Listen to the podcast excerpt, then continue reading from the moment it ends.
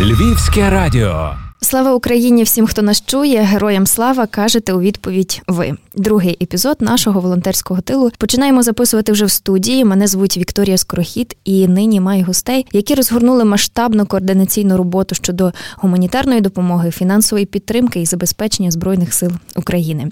Отож, сьогодні перед мікрофонами Ростислав Радиш, керівник громадської організації Центру об'єднаних рішень, волонтер, рада знайомства.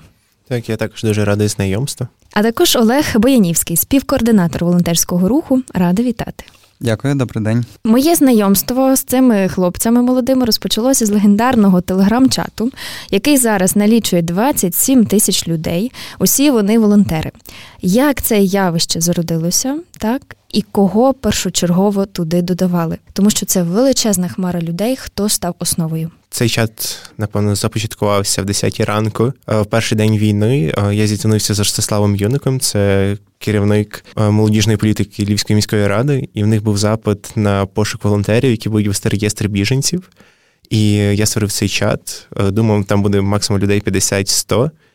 Написав своїм знайомим друзям з різних партій та організацій з громадського руху у Львові. І так сталося, що за годину там вже було більше тисячі людей, а через день там вже було більше п'яти тисяч людей. А станом на сьогодні вже майже поза навіть поза 27 тисяч. Розкажіть нам коротенько, чим займаєтеся, що є основою роботи волонтерів? Олеже? В основному ми зараз займаємось тим, що допомагаємо по різним запитам для різних людей, кому це потрібно. Це також як ЗСУ, так і прості люди, які знаходяться по всій Україні. Ми отримуємо гуманітарну допомогу за кордону в основному, і далі ми її переправляємо по Україні, кому це потрібно. Західна Україна, Львів сьогодні є таким потужним осередком. В принципі, волонтерської допомоги. Чи можете у фактах, зокрема своєї роботи, окреслити наскільки дійсно потужним є Львів сьогодні? Так, це можна дуже легко окреслити тим, що всю гуманітарну допомогу, основну, напевно, процентів 80, а то й 90 перевозять через кордон з Польщею, і Львів став тим місцем, куди все звозиться і звідки все розподіляється. І насправді це дуже важка і складна робота, тому що ти, ти маєш силу підтримати те чи інше місце, підтримати ту чи іншу бригаду, і на твої плечі падає відповідальність, кого саме підтримати з наших у цій війні на даний момент. І якщо ти підтримуєш, наприклад, одне місто, а не підтримуєш інше, то це може бути може мати негативні наслідки. Тому ми, окрім того, що завозимо гуманітарну допомогу, також проводимо збір коштів і вже зібрали майже 2 мільйона гривень. Майже всі потратили вже. А ці гроші пішли на закупівлю спорядження, одягу, взуття, термоодягу, ножів, ліхтариків, павербанків, всього всього по запитах, які ми отримали від військових. І можу чітко сказати, що 310 хлопців повністю були укомплектовані за допомогою цих грошей, які ми зібрали в цьому чаті. Ростику, дуже гарно, що ви власне звернулися до цієї теми, тому що власне в другому епізоді ми хотіли так сконцентруватися трохи на оцій військовій допомозі. Наскільки складно надавати таку допомогу волонтерську? Адже мені так видається, як звичайній львів'янці, що це достатньо непросто діставати такі речі в такій кількості. Так, насправді це непросто, але ми з Олегом дзвонимо всі двері, стукаємо кожному нашому знайомому в особисті повідомлення. Також з нами є третій хлопець Андрій, з яким ми спільно займаємось волонтерством у Львові. І от такі, от така синергія нас трьох дозволяє нам отримати ті речі, які є по запитах найбільш необхідні для військових. Я маю на увазі навіть ж самі бронежилети, аптечки, рації. І на даний момент я точно впевнений, що наша діяльність дуже сильно допомагає військовим, і я точно знаю, що ті хлопці, з якими я працюю, не будуть здаватися попри те, що ми спимо по 2-3 години в день, практично нічого не їмо, і кожен день ходимо від одної локації до іншої локації, обробляємо велику кількість запитів, отримаємо щодня понад 200-300 повідомлень і понад 150 дзвінків. Як гадаєте, взагалі, оця потреба так у військовій допомозі, про що вона свідчить? Чому тил забезпечує всі ці речі? Можливо, нам трохи таки бракує для армії, чи насправді така величезна кількість людей стала до зброї, що просто це було годі передбачити. Як гадаєте? Ну в основному так через велику кількість людей, які зараз якраз пішли в територіальну оборону, є потреба в тому, щоб цих людей озброїти. Екіпірувати і забезпечити усім необхідним. Проблема була ще в тому, що ну ми розуміли, що наш фронт це є Донецька Луганська область. там наші хлопці. А зараз в нас фронти е, розсіяні по ну, окрім заходу лише. Тобто зараз під обстрілами дуже багато міст, відповідно, дуже багато людей потребують цієї допомоги. Я знаю, що ви також самі і відвозите її, так? Е, Так, звісно, е, ми зараз формуємо загін. Дуже цікава така штука, що є хлопці, які воюють там. Є люди, які допомагають тут, але проблема в тих, хто зможе супроводжувати. Відповідно, ми зараз працюємо над тим, щоб забезпечити певний конвой, який зможе разом з водіями, або це також водії, які не бояться, які мають підготовку певну, які мають зброю, е, будуть перевозити туди, куди потрібно. Одеса, Київ, Харків, куди вони зможуть ну максимально близько добратися, щоб передати нашим на фронт. Ви однозначно спілкуєтеся паралельно з нашими бійцями. Які там настрої, е, чого ще бракує зрештою? Дивіться, ну е, їжі завжди бракує, бо це це треба завжди підвозити. Е, дуже бракує тактичної медицини. Е, мало хто е, розуміє, ну тобто, з просто з простих людей, що є медикаменти, а є тактична медицина. Відповідно, бандажі, турнікети це все на вагу золота. Ми зараз спілкуємось. Наш колега так само допомагає заводу в Тернополі для того, щоб робити там турнікети. От ми зараз займаємось пошуком і збором усього необхідного для того. Тому ми надіємося, що от скоро завод по турнікетам запрацює і зможе забезпечити нас тою кількістю, яка необхідна. Маю не зовсім зручне запитання. За цей час вже встигли побачити, хто є хто. Чи е, траплялися люди, які дійсно можуть заробляти на цих процесах, і що ви порадите слухачам, як правильно дійсно підсилювати волонтерів? Дивіться, справді таке е, траплялося і, на жаль, таке траплялося на кордоні. Тому ми скоординувалися з людьми, яких є логістичний центр, тобто в перемишлі. І ми з ким, з нашими там друзями закордонними спілкуємось, ми просимо відправляти туди. Звідти вже формується машина, і тоді перевозиться до нас. Ми впевнені в тому всьому, тобто процеси налагоджені, воно приїжджає і їде. Був е, негативний випадок, коли е, громадянин Німеччини, наш друг хотів перевезти нам деяке спорядження, а його там зупинили на кордоні туди-сюди, хтось там щось забрав, він, типу, повернувся. І ми не знаємо, куди це пішло. Тобто ми ми дуже переживаємо, що ну, це могло ну, просто піти як комерція. Тобто люди, які там десь щось там не доїжджає і так далі, що воно ну, губиться, потім продається і так далі. Це це дуже негативний досвід, але ми з нього зробили урок. Тобто ми тепер, по суті, е, намагаємось так: е, ми отримуємо в одному місці, воно все перевозиться і все під наглядом. І коли ми передаємо, ми теж передаємо тільки під офіційні, скажімо так, запити. Якщо це щось ну, от важливе.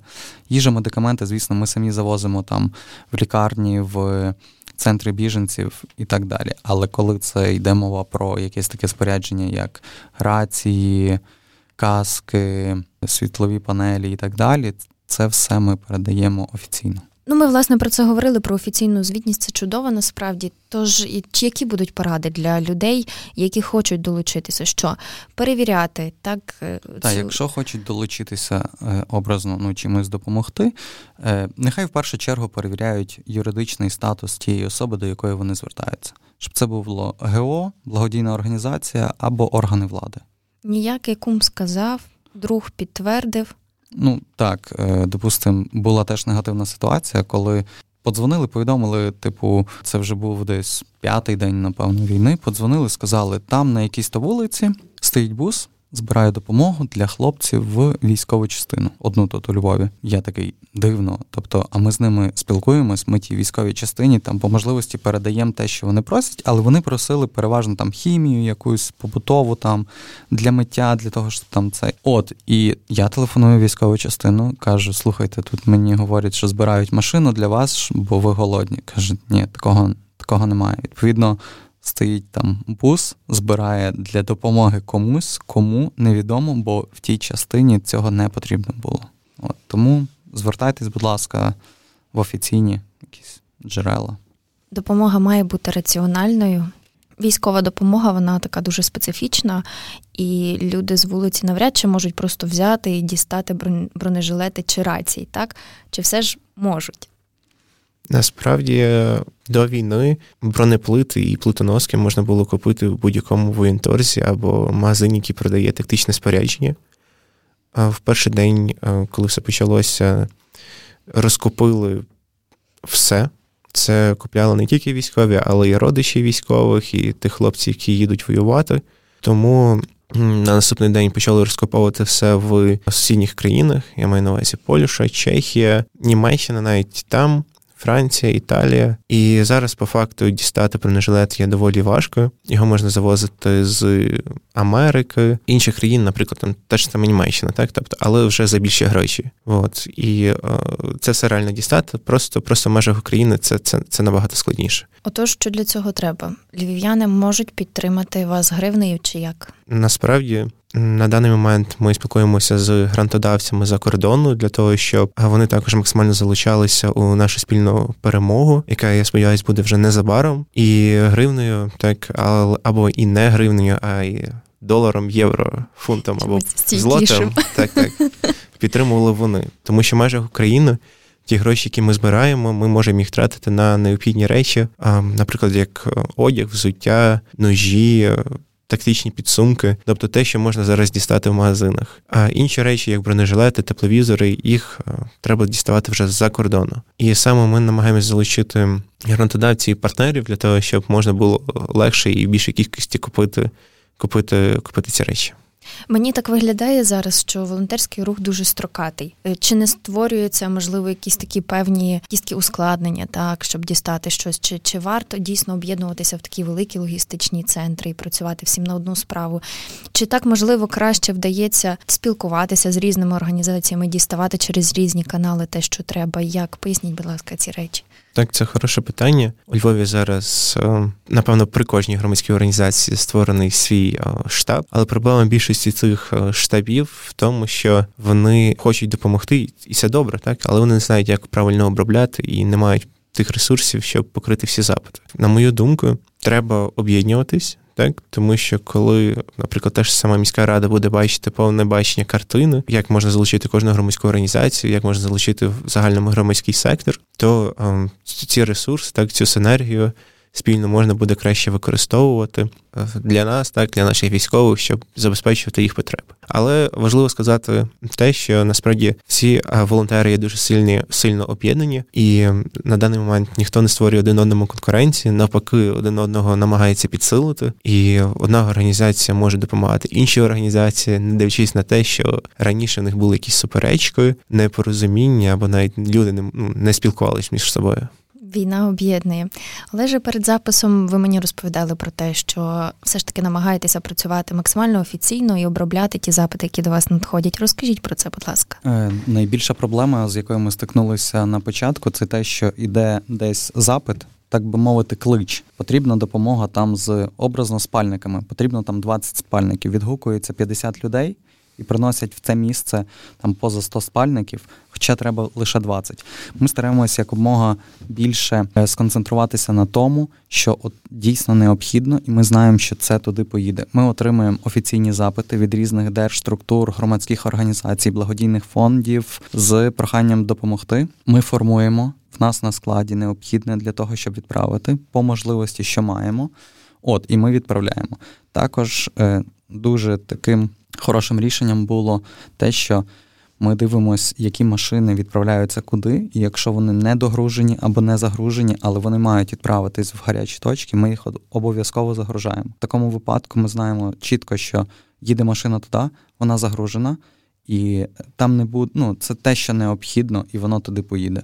Гарно в мережі, знаєте, жартують, що якщо волонтерам, наприклад, замовити вимерлих динозаврів, то їх і якщо треба, вже дістануть. Чи є тут доля правди в цих мемах? Е, так, звісно, е, це знаєте правило п'яти рукостискань, коли хтось когось знає, хтось когось знає, і це одразу от дуже необхідно. Це якраз таки, коли формується якийсь запит.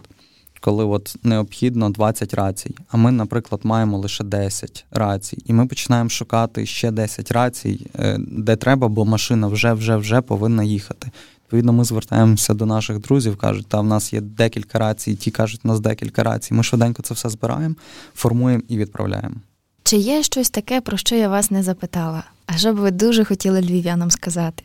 Напевно, те, що не дивлячись на ту ситуацію, яка зараз відбувається, якби вони не думали, що все може бути кепсько. Насправді весь громадський сектор працює на, над перемогою, і всі максимально є об'єднані для того, щоб пришвидшити цю перемогу і е, звільнити не лише зараз території, які е, піддались вторгненню, але й звільнити території, які є окуповані вже понад 8 років. І е, я вірю в те, що ця війна закінчиться найближчі місяці і завершиться вона нашою перемогою, тому що всі ми не тільки львів'яни, але й волонтери з Тернополя, з Івано-Франківська, з Волині, з Києва, з Херсону, з Полтави, Харкова.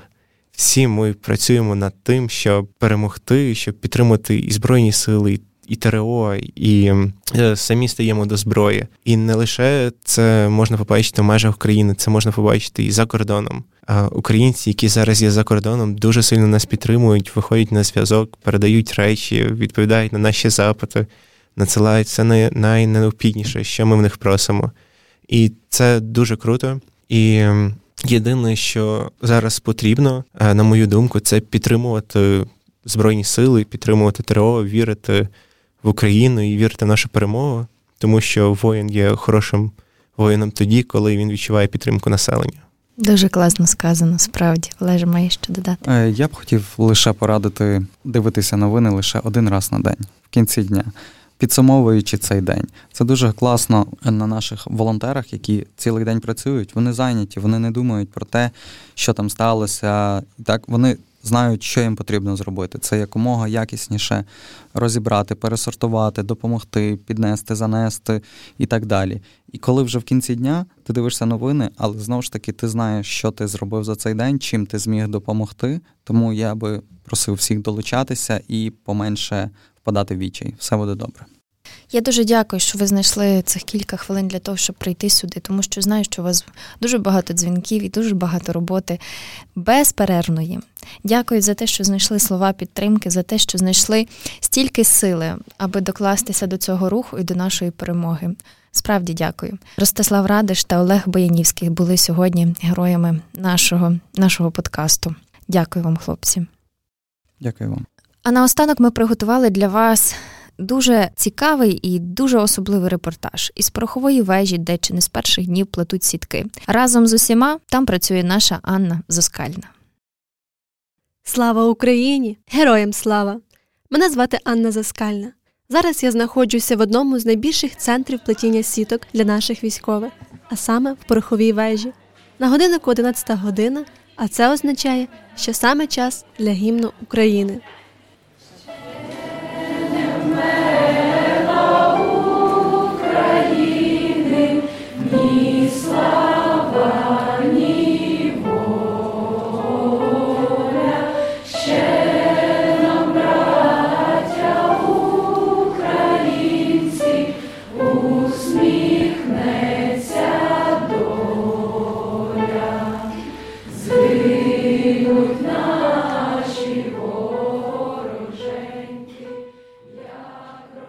Атмосфера тут дуже бойова, енергійна.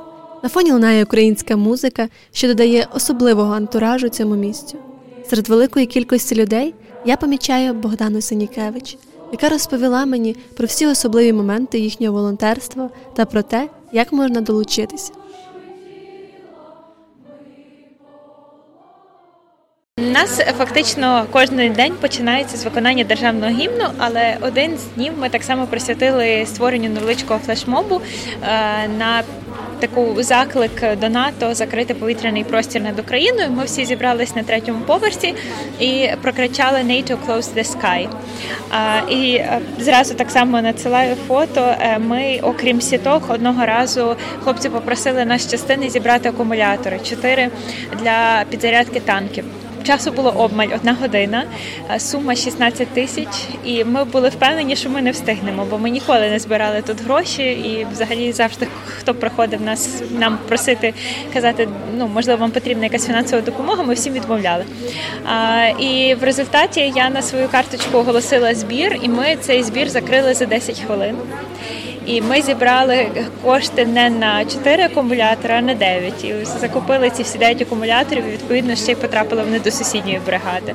Ще скажіть, до вас можна з домашніми улюбленцями приходити? Звичайно, до нас приходили вже з котиком, питалися, чи можна приходити з собаками. Я особисто собак боюся, але ми просимо всіх тваринок тримати якось біля себе, щоб вони ніде е, тут нічого не зіпсували, бо все таки це галерея, і це таке історичне місце. Але ми залюбки приймаємо всіх, хто хоче зі своїми домашніми улюбленцями прийти допомогти, або хто просто не може залишити їх самих вдома. Так, до вас ще прийти, що потрібно мати, окрім паспорта? Ми, крім паспорта, нічого більше не вимагаємо. Нас на кожному е, поверсі є такі столи, де кожен може прийти щось поїсти, собі відпочити, і хто хоче долучитися, може також приносити щось солодке на цей спільний стіл. А якщо є можливість приносити такі гарні ножиці, бо в нас вони постійно тупляться от через велике використання, е, то ми теж будемо цьому вдячні, звичайно, тканині. Угу. А у вас на кожному поверсі ви однакові сітки плетете чи якось по-різному вони? Е, стараємося тепер однакові.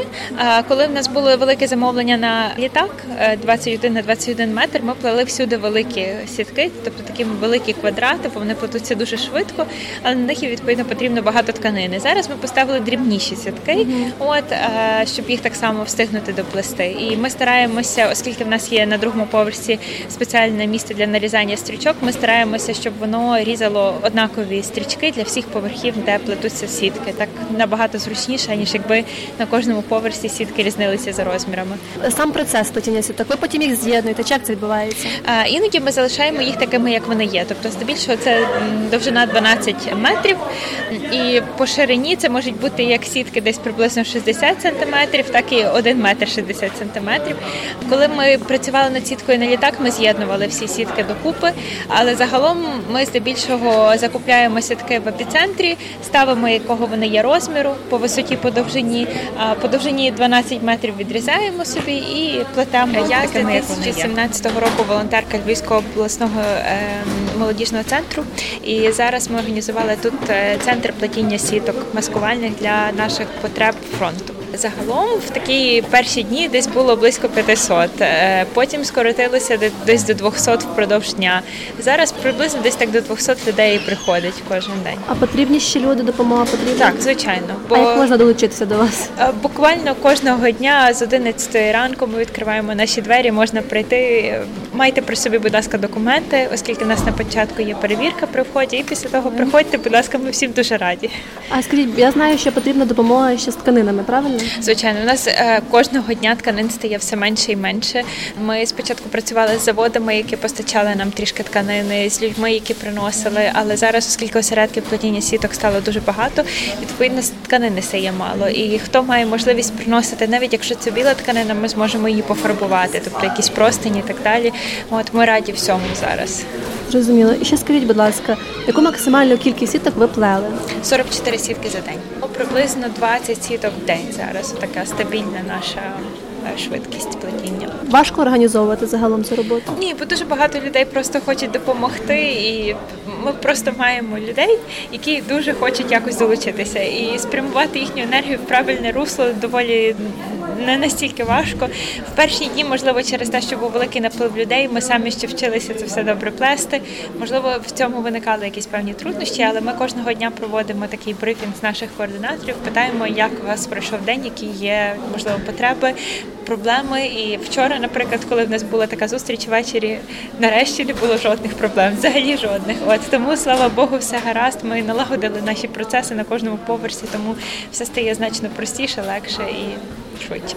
А примусові переселенці до вас приєднуються? Звичайно, так. У нас були переселенці з Харкова, з Києва. Мене дуже зворушив момент, коли ми на перевірці стояли і перевіряли жіночку і спитали, звідки вона. Вона відповіла, що вона з Харкова, і одразу в неї сльози з'явились на очах. Вона почала розказувати, що в неї будинок там просто зруйнований. Вона вже виїхала в нікуди. І таких людей дуже багато. Була жіночка, яка залишила свого сина і чоловіка воювати, і вони попросили хотіли їй приїхати сюди в безпечне місце, і вона хотіла якось допомогти, бо, бо там не могла бути зі своїми рідними. І таких історій в нас тут дуже багато і дуже різні люди. Але от мене от дуже надихає і зворушує, що люди хочуть допомогти. Навіть ті, хто виїхали звідти, ті, хто в такому психологічному важкому стані тривожності і страху, вони все одно якось пробують долучитися. Також вдалося поспілкуватися з куратором у пороховій вежі Софією Бортник. Вона поділилася історіями про вимушено переміщених осіб та розповіла, якою тканиною можна їм допомогти. Вчора до нас підходила жіночка з Запоріжжя, казала, що повертається додому, просто щоб збирати нам тканину, щоб ми мали з чого плести. Багато таких історій з біженцями. Насправді, та нас дуже багато навіть в координаторській. Це люди з інших міст, які хочуть бути залучені в роботу, не можуть просто сидіти наодинці з тим всім, що пережили, і хочуть долучатися до роботи і допомагати тим, хто там. Якою тканиною вам можна допомогти? Яка вона має бути? Е, ц- Найкраще це може бути натуральна тканина, постіль, е, обов'язково темних кольорів. Це може бути темно-зелений, оливковий, чорний, коричневий, але бажано тільки темні відтінки, тобто яскра натуральні, природні. Таких варіантів можете вдома перевіряти, як саме чи підходить тканина. Вона повинна не плавитись, а горіти і пахнути папером. В такому випадку вона ідеально нам підійде і добре закриватиме. Плюс обов'язково це має бути якомога довший кусок тканини, щоб була довша стрічка. Тому що якщо коротка, вона просто не закриває наші клітинки. Сітки з великими е, дірками, отворами. А куди можна приносити тканину? Саме тканину можна приносити до нас безпосередньо на порохову вежу, на перший поверх. Ми її сортуємо і тоді передаємо на всі останні другий, третій поверх її нарізати і плести одразу. А якщо це старші люди, вони можуть долучитися, наприклад, до, вирізання тканини чи до чого? Для нарізання нам дуже потрібні старші. Також е, в нас буває таке, що люди зараз сидять і нарізають тканину дому і, і приносять нам вже нарізану, але її все одно потрібно перебирати, чи вона нам підходить по кольорах, по довжинах. І в такому разі ми просто наймаємо ще сюди е, людей старших, які перебирають одразу ці стрічки. Ми навчаємо, як розумітися, і вони перебирають їх. Це якщо в людей є проблеми там з суглобами, і вони не можуть різати, бо ножиці це теж натираються мозолі, це складно різати цілий день. Тому ми навіть деколи робимо перезмінки, щоб люди мінялися і займалися іншими видами роботи. Тому тут, в принципі, майже всі знають, як все робити, всі етапи процесів. А скажіть, можливо, були якісь ситуації з диверсантами? Були, були в нас намагалися проникнути сюди, але їх доволі легко було вичисляти в зв'язку з тим, що вони одразу починають розпитувати, куди це їде, а куди ми це плетемо, а в яких кількостях, і це викликає підозру. Була одна жінка, яка з журналістами пробувала сюди зайти, ніби як їхня супроводжуюча, але вона теж. е, грубо кажучи, видала себе тим, що почала людям довкола показувати російську символіку, говорити, що вони нас рятують, і тому люди самі, грубо кажучи, навіть провели її. Але після цього ми попросили тероборону допомогти нам із е, контролем, і більше таких ситуацій всередині не виникало. Завжди все на, на дворі вирішується вже. Важко було не побачити Сахарову Олександру, яка своєю позитивною енергетикою заполонила все приміщення.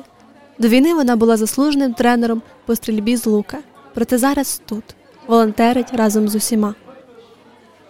Як давно ви тут волонтерите? з другого або з третього дня війни. От фактично, як відкрився цей центр по плетінню сіток, мені племінниця підказала, що тут можна прийти допомогти, і з задоволенням прийшли. Атмосфера, ви знаєте, тут навіть не описати словами ту атмосферу, тому що тут настільки дружня, позитивна, єдиний такий от енергетичний згусток, який от ми не тільки плетемо сітки, а віддаємо, напевно, нашим військовим і нашим тим, хто там на фронті, от цей от таку віру в перемогу, віру в що все буде ну як найкраще. І ну я думаю, що це не тільки сітки, це і е, така от хвиля цього нашого монолітного такого удару проти ворога, от такого енергетичного і нашого українського. Я ще чула, що ваш чоловік також допомагає. Можете розказати трішки? Е, Він є столяр, і була можливість, е, власне, я плела сітки плели десь на якийсь третій чи четвертий день. Я зрозуміла, що в нас незручно є на мольбертах ці сітки всі розташовувати і плести, воно не досить функціонально. І я запропонувала, чи можна зробити такі каркаси дерев'яні для того, щоб зручно сітку розтягнути, обладнати. І от ми порадилися, яких це має бути розмірів, як воно має бути е, розташувати нам е, по замовленню тих довжини тої тих сіток. І чоловік зробив ті каркаси, змонтував. І я думаю, що нам є зараз зручніше працювати і створювати сітки. А скажіть, будь ласка, чим ви займалися до війни?